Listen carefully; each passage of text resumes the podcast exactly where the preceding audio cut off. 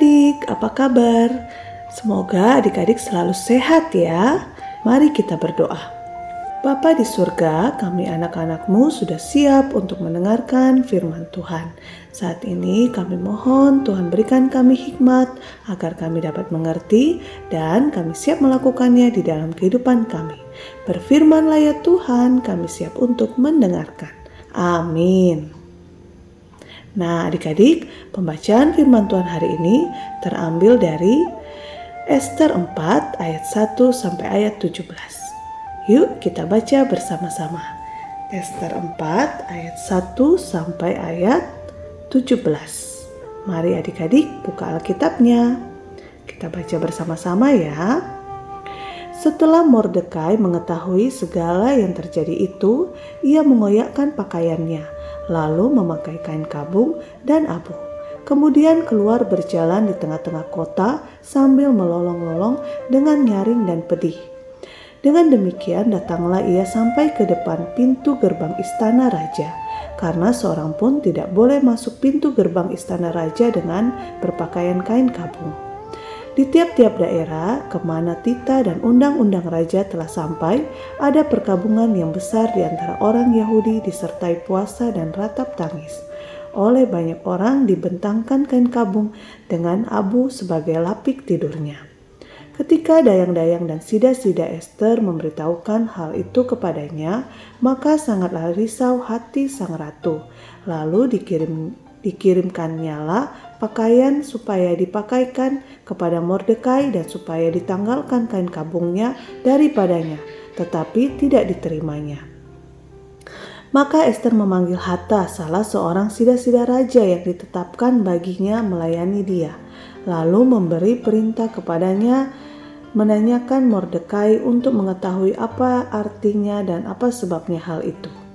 Lalu keluarlah Hatta mendapatkan Mordekai di lapangan kota yang di depan pintu gerbang istana raja. Dan Mordekai menceritakan kepadanya segala yang dialaminya, serta berapa, berapa banyaknya perak yang dijanjikan oleh Haman untuk ditimbang untuk perbendaharaan raja sebagai harga pembinasaan orang Yahudi. Juga salinan surat undang-undang yang dikeluarkan di Susan untuk memunahkan mereka itu. Diserahkannya kepada Hatta supaya diperlihatkan dan diberitahukan kepada Esther. Lagi pula Hatta disuruh menyampaikan pesan kepada Esther supaya pergi menghadap raja untuk memohon karunia-Nya dan untuk membela bangsanya di hadapan Baginda. Lalu masuklah Hatta dan menyampaikan perkataan Mordekai kepada Esther. Akan tetapi, Esther menyuruh Hatta memberitahukan kepada Mordekai, semua pegawai raja serta penduduk daerah-daerah kerajaan mengetahui bahwa bagi setiap laki-laki atau perempuan yang menghadap raja di pelataran dalam dengan tiada dipanggil hanya berlaku satu undang-undang yakni hukuman mati. Hanya orang yang kepadanya raja mengulurkan tongkat emas yang akan tetap hidup dan Aku selama 30 hari ini tidak dipanggil menghadap raja. Ketika disampaikan orang ke perkataan Esther itu kepada Mordekai, maka Mordekai menyuruh menyampaikan jawab ini kepada Esther.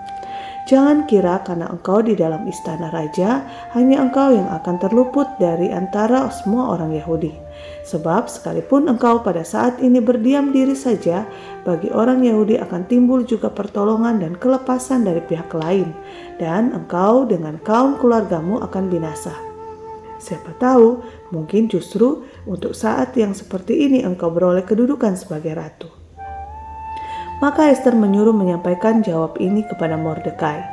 Pergilah, kumpulkanlah semua orang Yahudi yang terdapat di Susan dan berpuasalah untuk aku. Janganlah makan dan janganlah minum tiga hari lamanya, baik waktu malam, baik waktu siang. Aku serta dayang-dayangku pun akan berpuasa demikian. Dan kemudian aku akan masuk menghadap raja. Sungguh pun berlawanan dengan undang-undang. Kalau terpaksa aku mati, biarlah aku mati maka pergilah Mordekai dan diperbuatnyalah tepat seperti yang dipesankan Esther kepadanya. Demikianlah pembacaan firman Tuhan. Adik-adik, hari ini tema renungan kita adalah dipilih untuk sebuah misi. Sekali lagi, Papa terpilih sebagai ketua rukun warga di lingkungannya. Meskipun pernah ada niat untuk berhenti dan menolak pencalonannya, namun Papa bisa menunjukkan niatnya yang baik dan memikirkan kepentingan warga, sehingga pada akhirnya dia menerima pencalonan dan kemenangannya diperoleh sebagai ketua RW. Dalam sebuah rapat di kelurahan, ada seorang tokoh masyarakat yang cukup terpandang mengajukan sebuah petisi untuk melarang penggunaan rumah sebagai tempat ibadah.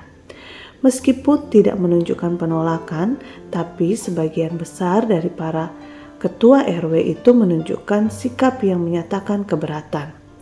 Papa dengan tidak ragu menyampaikan keberatan atas usulan petisi dengan menjelaskan kebiasaan komunitas Kristen untuk mengadakan persekutuan di dalam keluarga, guna saling menguatkan, menghibur, dan mendorong perannya di tengah masyarakat supaya nama Tuhan dimuliakan. Tidak banyak perdebatan karena rupanya lebih banyak yang tidak berani bersuara karena takut dituding berpihak. Namun pada voting untuk menyetujui usulan petisi itu terdapat 19 suara yang setuju dibandingkan 5 suara yang tidak setuju, sedang 4 suara lainnya menyatakan abstain. Papa bersyukur bahwa ia menerima jabatan sebagai ketua RW karena memiliki strategi yang bijaksana untuk upaya perbaikan warga. Papa ditetapkan Tuhan kembali menjadi ketua RW agar menggunakan hak suaranya dalam forum kelurahan ini demi untuk kebaikan seluruh warga. Wah, hari ini kita melihat kisah so, uh, Papa yang dipilih untuk sebuah misi. Begitu pula dengan firman Tuhan hari ini tentang Esther yang juga dipilih Mordekai untuk sebuah misi untuk mendoakan dan membela bangsanya. Nah, adik-adik juga pasti kita setiap kita pasti dipilih untuk melakukan sesuatu yang ter, untuk melakukan sesuatu yang baik bagi ke, untuk menjadi berkat bagi orang lain. Nah, yuk adik-adik kita mau sama-sama katakan, aku mau bertanggung jawab atas pilihan Tuhan kepada diriku. Sekali lagi ya, Aku mau bertanggung jawab atas pilihan Tuhan kepada diriku. Mari kita bersatu di dalam doa. Bapa di surga, kami anak-anakmu bersyukur Engkau memilih kami untuk sebuah misi, untuk menjadi berkat bagi orang-orang di sekitar kami. Biarlah kami boleh senantiasa terpanggil dan kami siap melakukan sesuatu yang baik untuk orang-orang di sekitar kami. Terima kasih Bapa di surga di dalam nama anakmu Tuhan kami Yesus Kristus kami sudah berdoa. Amin.